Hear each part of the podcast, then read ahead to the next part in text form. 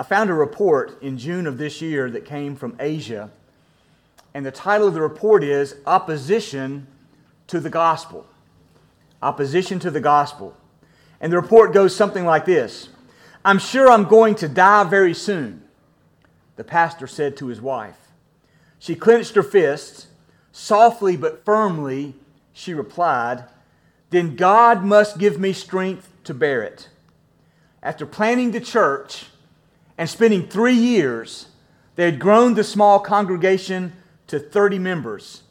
But religious and political extremists threatened to destroy the church and to kill the pastor.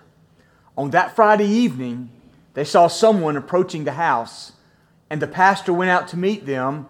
As his wife was preparing to follow, she heard the gunshot. Extremists were willing to kill a pastor in order to prevent the gospel from taking root locally in Asia.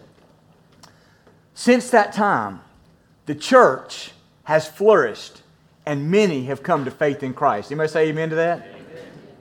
But since the earliest days of Christianity that we're reading about now as we work our way through the book of Acts, we discover and we're reminded that Christians and the Christian church have constantly been opposed by religions, by governments, by many who are against the message of the gospel.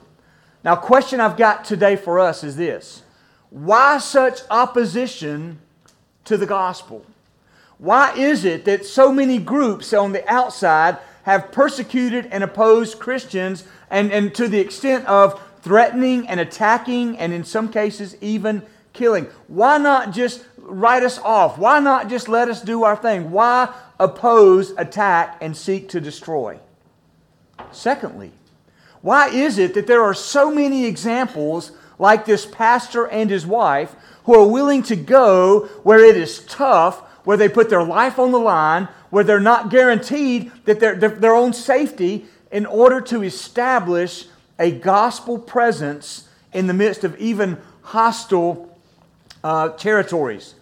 Why are people willing to do that? On one hand, why the opposition? On the other hand, why the willingness to go into such opposition? And the answer is the same because of the radical, life changing effect of the gospel of Jesus Christ upon the life of all those who will believe. To the extent that when a person has been so changed by Christ, they're willing to go out and live a life and share a testimony that is both evident and undeniable that other people may come to know Christ. Isn't that what we're all about? That other people may come to know Christ? And likewise, when that happens, there are those who are the forces of evil and wickedness that will oppose at every turn because of the radical life changing difference that Jesus makes.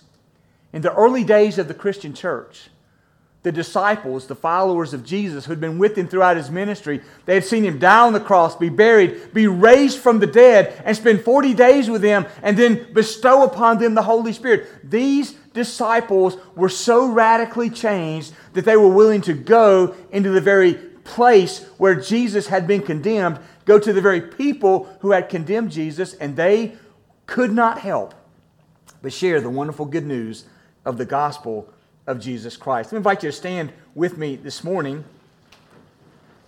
And we're going to talk about today a faith, a faith that is evident and a faith that is undeniable.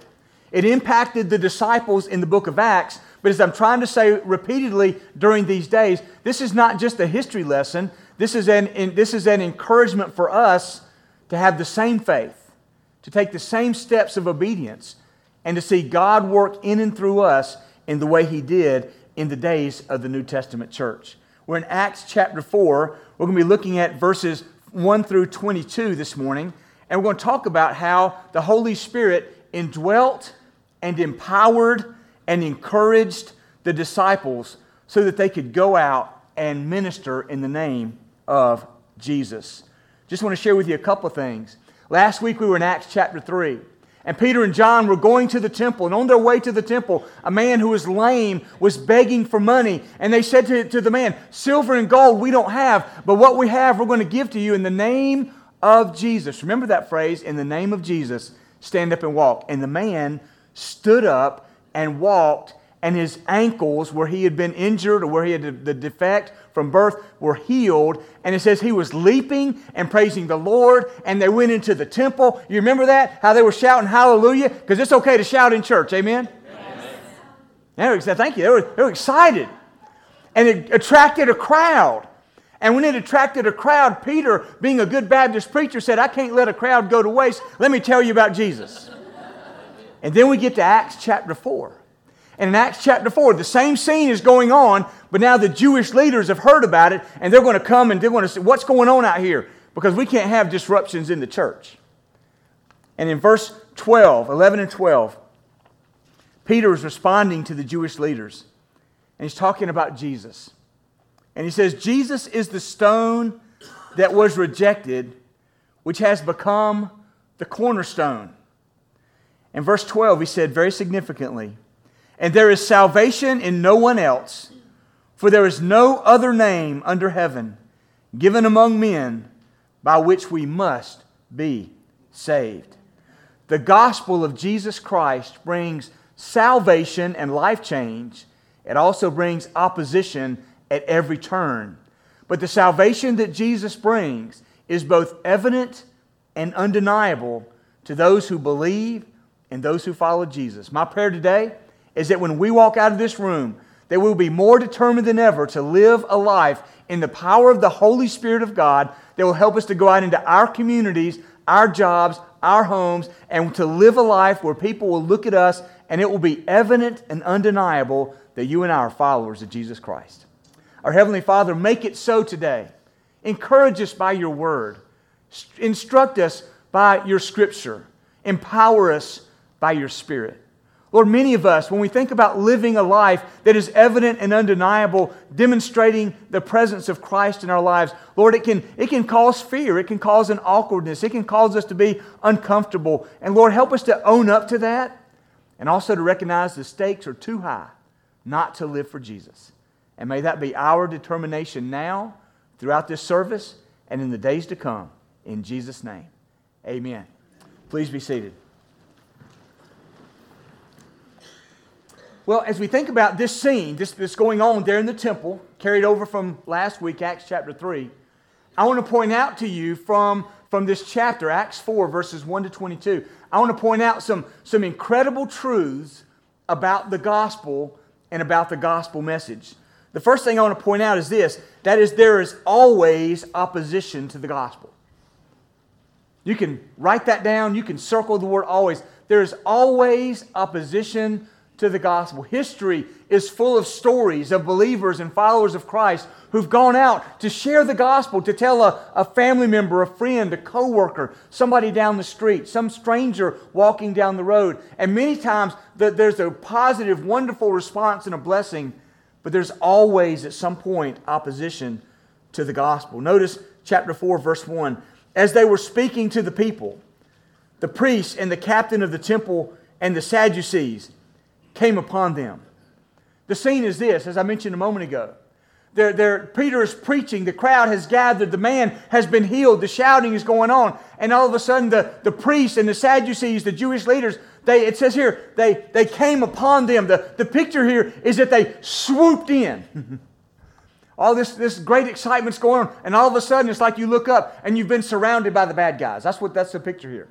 They, they, they, they swooped in, they, they, they came upon them, and verse 2 begins with saying this they were greatly annoyed. They could not believe this is happening yet again. They had already put Jesus on the cross that was supposed to be behind them, and all of a sudden his, his followers have, have, have risen up, risen up, and they are telling everybody that Jesus has been raised from the dead. And the Jewish leaders are getting fed up with that. They are getting annoyed. They were, in fact, greatly annoyed because the, the disciples were teaching the people and proclaiming in Jesus is the resurrection from the dead. here's the thing when you and I put our faith and our trust in the Lord Jesus Christ, the scripture tells us that our sins are forgiven, that when we die on this earth, unless the Lord comes first, when we die, we will be raised from the dead. That's the gospel. The word gospel means good news. And so, so the gospel of Jesus Christ is simply this believe on Jesus and have eternal life. Believe on Jesus and you will be raised from the dead because God raised Jesus from the dead, the first fruits of many, the first of many to follow, and it is those who put their faith and their trust in Christ. This was ticking off the Jewish leaders. They thought they had taken care of it. So, what did they do? Verse 3 They arrested them and put them in custody until the next day, for it was already evening. So, they, they'd gone to pray about 3 o'clock in the afternoon, and all this stir had taken place. It's a little while later now, it's late in the day, and the Jewish leaders swoop in, and they're greatly annoyed, so they arrest them, and they say, Listen, that's quitting time. Let's just arrest them and put them in jail overnight. That's what they did. They opposed the disciples.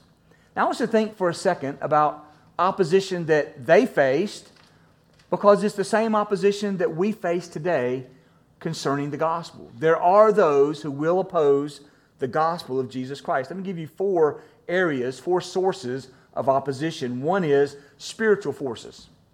Spiritual forces oppose the gospel. There are, there are unseen forces out there forces of, of God and forces of evil. We can't see, we don't detect, we don't know what's going on out there, but we have the words of God in Scripture that remind us and instruct us and tell us. For example, in Ephesians chapter 6, it tells us, We do not wrestle against flesh and blood, but against the rulers, against the authorities, against the cosmic powers over this present darkness, against the spiritual forces of evil in the heavenly places.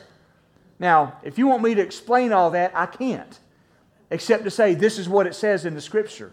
And there are unseen, evil, wicked forces that are in opposition to the gospel, so that when you and I determine we're going to live for Jesus, when you and I determine we're going to believe in Jesus, when you and I determine that when we go about our life, we're going to look to impact and influence others for Jesus. We're going to live a life that is both evident and undeniable that Christ lives in us. We're going to meet opposition from spiritual forces. How's that make your day? let's be reminded, as it says in 1 John chapter 4, greater is he that is in me than he that is in the world. So while we may face spiritual forces, let's be reminded that we have the power of the Holy Spirit living within us, and there's no force that can come against us that can ever stand up to the force that is within us. And that's Jesus Christ, our Savior. But we also find that there's opposition from other religions other religious beliefs that are different than the, the Christian belief, different than the message of the gospel. The Jewish leaders of that day were in opposition to the message of the gospel. All throughout history, there have been all kinds of religions that have risen up and that have opposed the gospel. There are many in our day, in our time, that are rising up and opposing the gospel of our Lord Jesus Christ. And in many parts of the world, Christians are being attacked simply for the fact of being a Christian. And we never need to forget that. We always need to be reminded of the church that is being persecuted at any given time. We also need to recognize that there's opposition from governments and institutions. Governments and institutions are in opposition to the gospel. When the communists take over a country, they are an atheistic uh, philosophy so that they want to drive God completely out of society altogether. They, they persecute, they, they annihilate, they, they, they seek out, they, they uh, criticize, and they, they persecute people who follow the Lord Jesus Christ. We need to be reminded of governments and institutions that are often dominated by those who are in opposition to the gospel. The gospel is a danger to those in power in those types of governments. And also recognize that we are facing opposition from time to time from groups and individuals. It might be a group that we're associated with that no longer will allow uh, a Christian expression. It could be a, an individual that, that we come into contact with that says, Stop talking to me about Jesus. I've had that happen to me one or two times. We can be friends, but we can't talk about Jesus. And so there is opposition that comes. It, it might be in a business or a school somewhere where they say you cannot wear clothing that advertises that you're a Christian or that has a Bible verse on it. It could be that, that in your business, there are businesses that say you cannot open your Bible and read it while you are at work. You cannot have a conversation about the Lord Jesus Christ at work. You can't, uh, you can't invite somebody to come to your church. Those are all things that are happening right here in our own country in different places. So we're going to face opposition, some at a low level, some at a high level, but opposition always comes against the gospel. And instead of that scaring us away, it ought to make us more determined than ever to stand up and live for Christ. Because, as we'll see, secondly, the power of the gospel cannot be stopped. I love that. The power of the gospel cannot be stopped. The, the, disciples have, have caused this big stir. This man has been healed. The, the, the Jewish leaders have swooped in and thrown him in jail. So, what happens next? Verse 4 But many of those who had heard the word believed, and the number of the men came to about 5,000. In spite of the persecution, in spite of the opposition, in spite of throwing him in jail, people heard the message they saw the man who had been healed. It was so clear that God is in this, the Holy Spirit is at work, that more and more people continued to believe the gospel of our Lord Jesus Christ. Growth in the church, in spite of the disciples being confronted, in spite of the opposition, in spite of the persecution, in spite of the questions, in spite of the arrest, and in spite of the threats, the gospel still goes forth. Isn't that good news today? You know, many parts of our world, churches are outlawed. And over time, from people that are coming out of those countries or when the, when the atheistic regimes fall, we discover it happened in, it's happened in China, it's happened in Romania that I've heard firsthand about, it's happened in other places where, where we find that, yeah, the church is outlawed, but there's an underground church movement that is thriving in the face of opposition. People are still willing to believe and to invest their life in the gospel for the sake of the gospel. Romans 1:16 tells us this, I'm not ashamed of the gospel, for it is the power of God for salvation to everyone who believes. Isn't that good news today? It is the power of God for salvation. Romans 8:31 says, "If God is for us, who can be against us?" There's no individual that can stand against God. There's no group that can stand against God. There's no government that can stand against God. There's no religion that can stand against God. If God is for us, and listen, if we call on Christ, God is for us. And since God is for us, who can stand against us? Nobody. They may kill the body, as Jesus said. We don't need to worry about who can kill the body, but worry about him who can destroy both body and soul in hell. That's who God is. Well, thirdly, I want you to notice this that questions arise when the gospel is shared. When, when the gospel is presented, questions start popping up. When, when people dare to, to, to, to tell their friend, their neighbor, their family member, when, when somebody in, in a congregation like this dares to say, I'm going to identify uh, my one, my person, as, as we talk about in the bulletin, and we've made some bookmarks and, and, and little tags available to you. We've encouraged you to pray for your one. Who's the one person God would lay on your heart to pray for, to encourage them, to invite them to church, to share the gospel with them? Who is your one? And when that happens, questions always come up. Verse number seven. When they set them in their midst, this is the next day. They brought them back. Okay, we, we put you in jail overnight. We bring them back out. They've, they've got them right there before the Jewish leaders.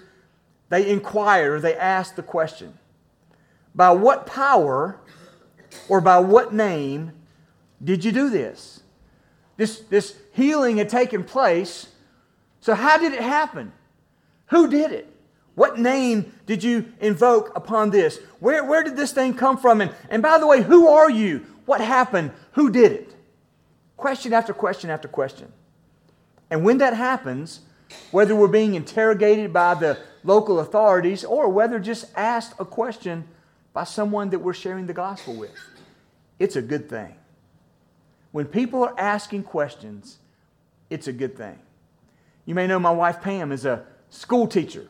And uh, in the schools, they say, you know, you can't, you can't just start talking about Jesus in school and, and wearing the clothing and things like that. But, but, but the, the rule is if, if, if a student asks you a question, you can answer it. And so when there are opportunities for, for a student to ask Pam, uh, you may know her. She's, she's almost, she's a little shy. oh, you do know her, I can tell she's bubbly and she's outgoing, and, and she is not one to, to, to push the limits or the bounds of the opportunity she has, but she is one to live out her faith, and when given the opportunity, to tell a parent or a student or a fellow teacher about her faith in the Lord Jesus Christ. It, it raises questions. Some questions are threatening, some questions are just for information. Why is it that I always see you have such a positive attitude even when the news is bad? Why is it that when, that when difficulties come your way and you're under stress, you still have a, a something about your personality that just kind of shines out? What is it about you? Why do I see you reading the Bible? And why do I hear you talking about going to church?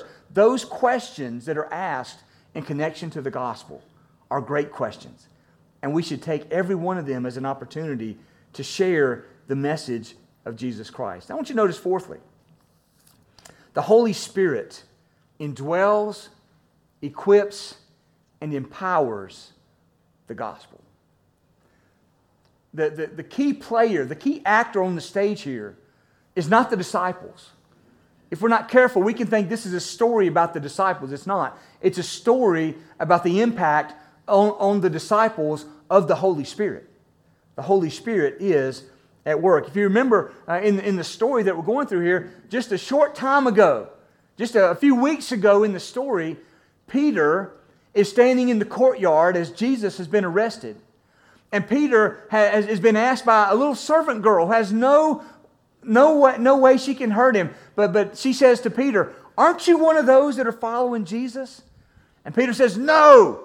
And uses a curse word. He said, I've never known him. I've never been, never been with him. I don't know what you're talking about. Because he was scared. And now, just a short time later, in verse 8 of Acts chapter 4, it says, Then Peter, the same guy, the same guy, but, but what's happened in the meantime is Jesus has died on the cross, been buried, been raised from the dead, and now the Holy Spirit has come down. Now, in chapter 4 of, of, of, Acts, then Peter, filled with the Holy Spirit. I don't know if you underline things in your Bible. I underline all over my Bible, but in, in, in my Bible, I've underlined filled with the Holy Spirit because everything that is about to be said about Peter is because he has been filled with the Holy Spirit. Understand that. Now, there, are, there, there are, there's one baptism in the Holy Spirit that we receive when we become a Christian, but there are many opportunities for fillings of the Holy Spirit, situations in which the Holy Spirit floods our life and, and works through us as we yield ourselves to Him and allow Him to do so. Then Peter, filled with the Holy Spirit, said, Rulers of the people, people and elders, if we're being examined today concerning a good deed done to a crippled man, by what means this man has been healed, let it be known to all of you and to all the people of Israel that by the name of Jesus Christ of Nazareth, back in verse 7, they said, What name are you doing this in? By what power and what name? Well, now Peter says, It's by the name of Jesus Christ of Nazareth. And then Peter says this to their face the same ones who had put Jesus on the cross. He says to them, Jesus of Nazareth, whom you crucified, whom God raised from the dead. By Jesus, by him, this man is standing before you well. This Jesus is the stone that was rejected by you, the builders, which has become the cornerstone.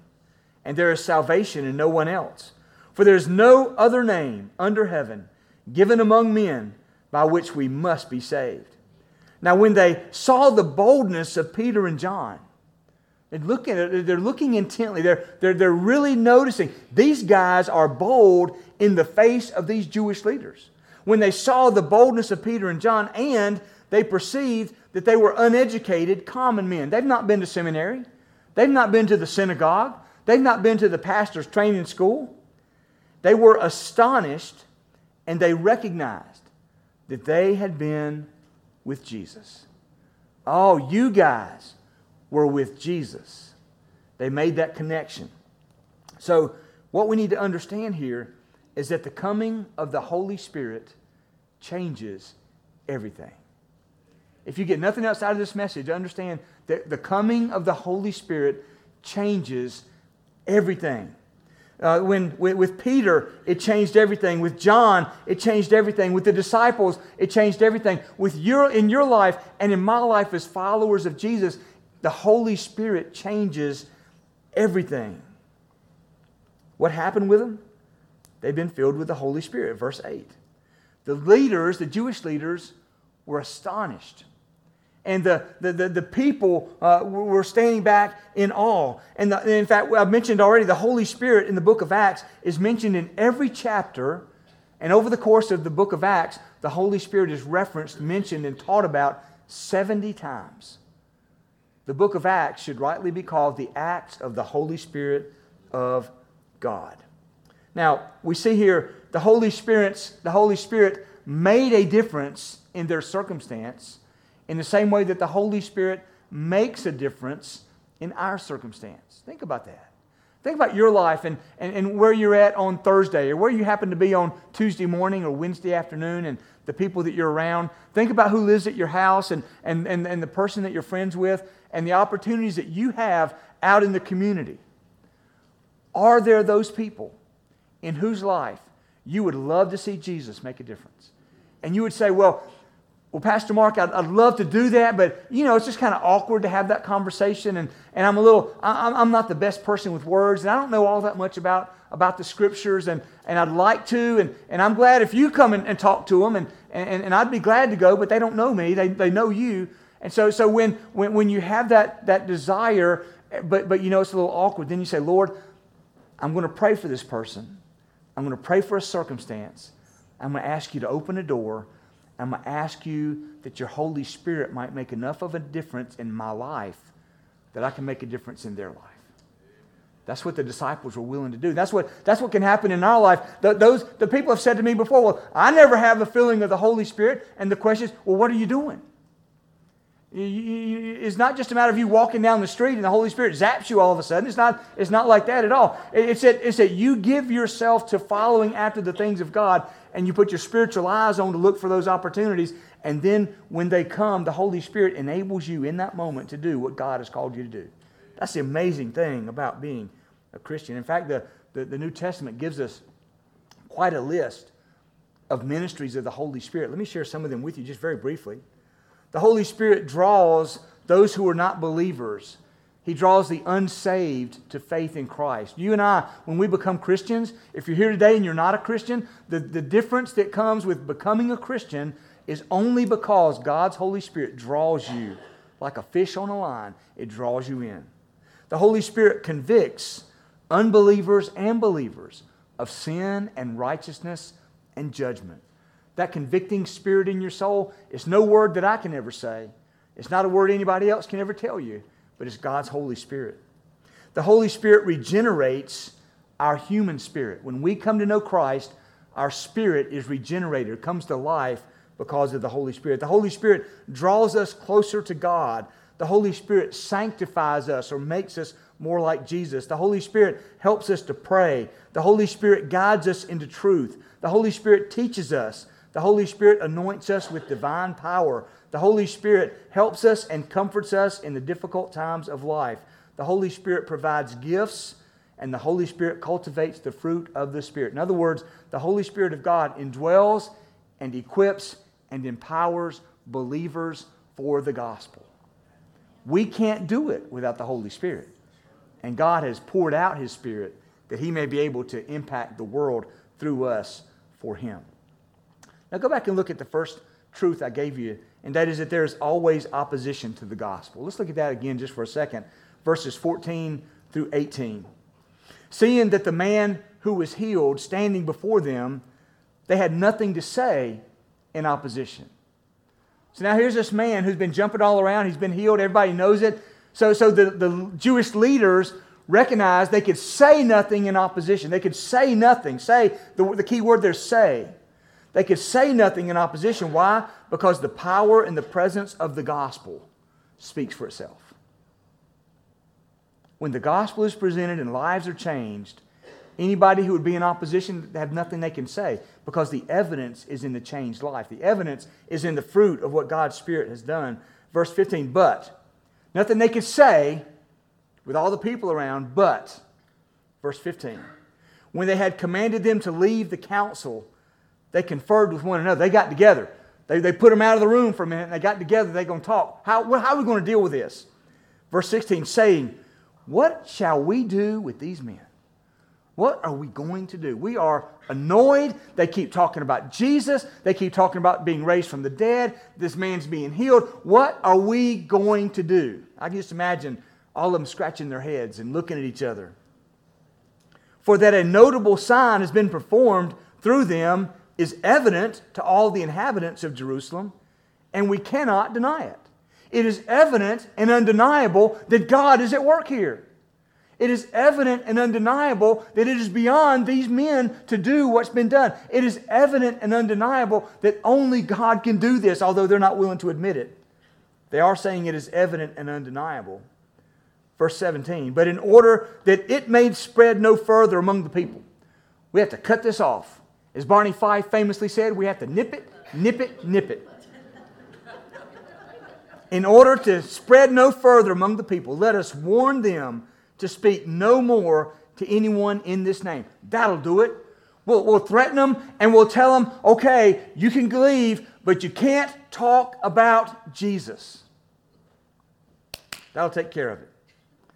So they called them in and they charged them you're not to speak or teach at all in the name of Jesus. You can't do it. It's a, it's a gag order. It's, it's, it's, it's a shutdown. It's a, it, it's a silencing of the voice of those who know the gospel. And, and, and it goes right along with opposition tactics that have been tried throughout history. Those, uh, those uh, tactics include threatening, intimidating, attacking, casting doubt, stirring up, opposing, criticizing, condemning, persecuting, and even killing those who follow after Jesus Christ. What are the results of those types of attacks. The results of those types of attacks are that the gospel message becomes evident and undeniable in the lives of those who walk after Jesus, those who are willing to say that, the that Jesus lives in my heart and I can't help but live and teach and talk and tell others about him. In fact, look again at, at, at, truth number four how the Holy Spirit indwells, empowers, and equips the gospel. Down in verse 19. Look at what it says. Peter and John answered them Whether it's right in the sight of God to listen to you rather than God, you must judge. You decide. Should we listen to you or should we listen to God? Well, is it pretty self explanatory? Should we listen to people or should we listen to God? If we listen to people, we can shut our mouth and avoid the opposition, but we'll disappoint God. If we listen to God and we open our mouth and tell people about the Lord Jesus Christ, then we're going to face opposition. You decide whether it's right, but for us, verse 20, we cannot but speak of what we have seen and heard. We, we can't help it. We can't stop it. We, we have to tell people what we've seen because, because of what He's done for me, what He's done to me, what He's done in me, and what He's done through me. We just can't help going out. We saw Him crucified. We saw Him buried. We saw Him raised. And He has sent His Spirit. And we've seen this man who was lame be healed. We can't help but talk about the one who made this happen and the one who came Recently, I had a couple of opportunities to share with people. And I'm using these little invite cards, you know, the green invite cards we had.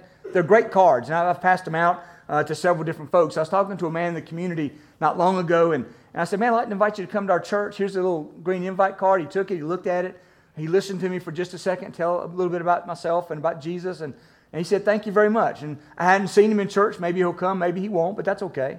But I was at the bank, a little bit later and I took the green invite card. I was talking to a teller that I've talked to on several different occasions. And in talking to the teller, uh, she said something. I had my Ridgecrest shirt on. She says, Are you a pastor? I said, Yes. I said, As a matter of fact, I'd love to invite you to my church. And, and it had that big bulletproof glass. You know, you feel like you walk in the door and you're going to get shot, but they're going to be okay. You know that, right?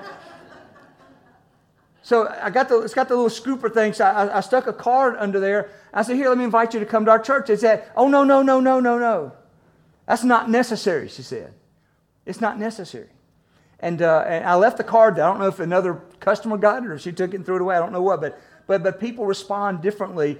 But, but understand that, that, that when we're ready and prepared, God will open doors of opportunity to share, and the Holy Spirit will do that. We don't have to do it, we just have to be looking around. Then notice lastly, back to point number two the power of the gospel cannot be stopped. The power of the gospel of Jesus Christ cannot be stopped. Verse 21. When they further threatened them, they let them go, finding no way to punish them because of the people, for all were praising God for what had happened. For the man on whom the sign of healing was performed was more than 40 years old. He'd been coming out to the temple for 40 years. People had seen him grow up there at the temple, begging and asking people for alms. And, and, and, and in the midst of all of that now, this man has been healed, and everybody knew exactly what it was. Well, listen, even though there are threats, even though there are arrests, and we don't typically think about that in the church in the United States. That day may be coming, it may not be coming, we don't know. But even in the threat of, of, of arrest and threats being made and punishment being given, listen, the gospel can't be stopped. The gospel can't be stopped. Acts 1 8, Jesus said, You will receive power when the Holy Spirit comes upon you, and you will be my witnesses in Jerusalem, Judea, Samaria, and to the ends of the earth. In the March edition this year of the Billy Graham Evangelistic Association uh, periodical, it speaks about a renowned chemist, James Tour. James Tour was raised in a secular Jewish home outside of New York City. And while he was a freshman at Syracuse University, he encountered a Christian who shared with him the Bible verse from Matthew 5 27 and 28. You've heard it said, You shall not commit adultery, but I say to you, that everyone who looks on a woman with lustful intent has already committed adultery with her in his heart. And the article goes on to say this addicted to pornography, he knew he was guilty. It was the first indication to me, he said, that I was a sinner. And Jesus brought it right back to what I do in my heart. Shortly after that, in 1977, James Tour became a Christian. He began to grow in Christ, and the article mentions that he prayed, read his Bible, studied, memorized Scripture, and, and, uh, and meditated on the Bible, routines of discipleship, which we've been talking about right in here. He gets up now every morning at 3:30 and spends two hours with God every morning. He's a renowned uh, professor at Rice University. His, he says, My prayer is, Lord, give me one person each week, and I thank God to see an average of one person coming to the Lord every week. And every week he teaches a Sunday school class at his church, a Baptist church, and afterwards he and his wife host lunch for college students, and every week there's between 60 and 100 students that cram into their house. That's just one example of what can happen when we allow the Lord Jesus Christ, through His Holy Spirit, to make our lives evident and undeniable for the gospel. I wonder today, I wonder today, how effective is your life at being evident and undeniable for the gospel? Take just a moment. Just, just think about your day. Just think about your week. Just think about people that are in and out of your life. And, and, is there a situation where people know you're a believer? They know you're a follower of Christ? Are you encountering opposition to sharing the gospel? Or are you just kind of cruising through and people may or may not know that you are a, a Christian? Is it, is it impacting your life to the degree that, that, that others would have to say it's evident and undeniable that you follow after Jesus? I pray that people see that about me. I pray that not just in the church, but I pray that when I go out and go shopping at Food Lion or, or the new Harris Teeter or, or wherever I happen to be, I, I pray that when I'm at Lowe's or, or Home Depot or Chick fil A or wherever I happen to go, I pray that people will see me and, and have an opportunity to, to recognize that, the, the, the, that Jesus has made, a, has made a difference in my life that is both evident and undeniable. And I find that when I make that my prayer, that He opens up opportunities that I never saw coming. And He'll do the same for you. And no doubt many of you can share testimonies just of just that very thing how God opens doors of opportunity when you trust in Him. I invite you to stand with me if you would. I invite you just to bow your head and close your eyes just for a quick moment. How can we live lives that are evident and undeniable for the gospel? The most important way we can do that is by maintaining that routine of discipleship that we talked about a couple of weeks ago, of being in the Word of God, of fellowshipping with other believers, of spending time personally and as a congregation in worship and in prayer. And do that repeatedly, trusting the power and the presence of the Holy Spirit to guide our lives. And amazing things will happen when we do that. I wonder in the quietness of this moment if somehow, in some way, the Lord is just calling you to take a step, to make a commitment, to, to, to make a, a determination that going forward, you'll be more faithful in one of those areas. You'll be more faithful in seeking out people to impact for the gospel.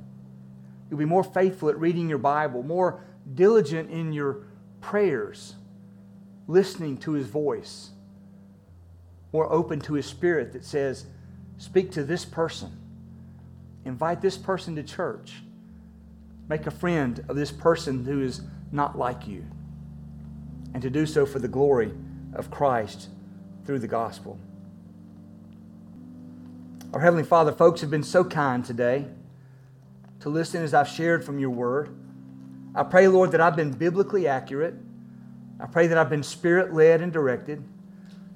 I pray, Lord, that you've gone before the words that I've spoken and impacted the hearts and ears of everyone who's listened today.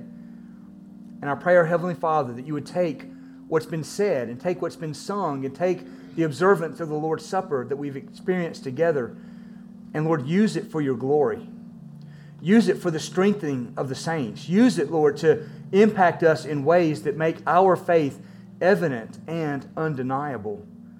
That when people see us, they see the difference that Jesus makes. And when they see the difference that Jesus makes, they'll want, they'll want what they see in us. And we'll thank you, Lord, and we'll praise your name as we pray together in the name of Jesus. Amen.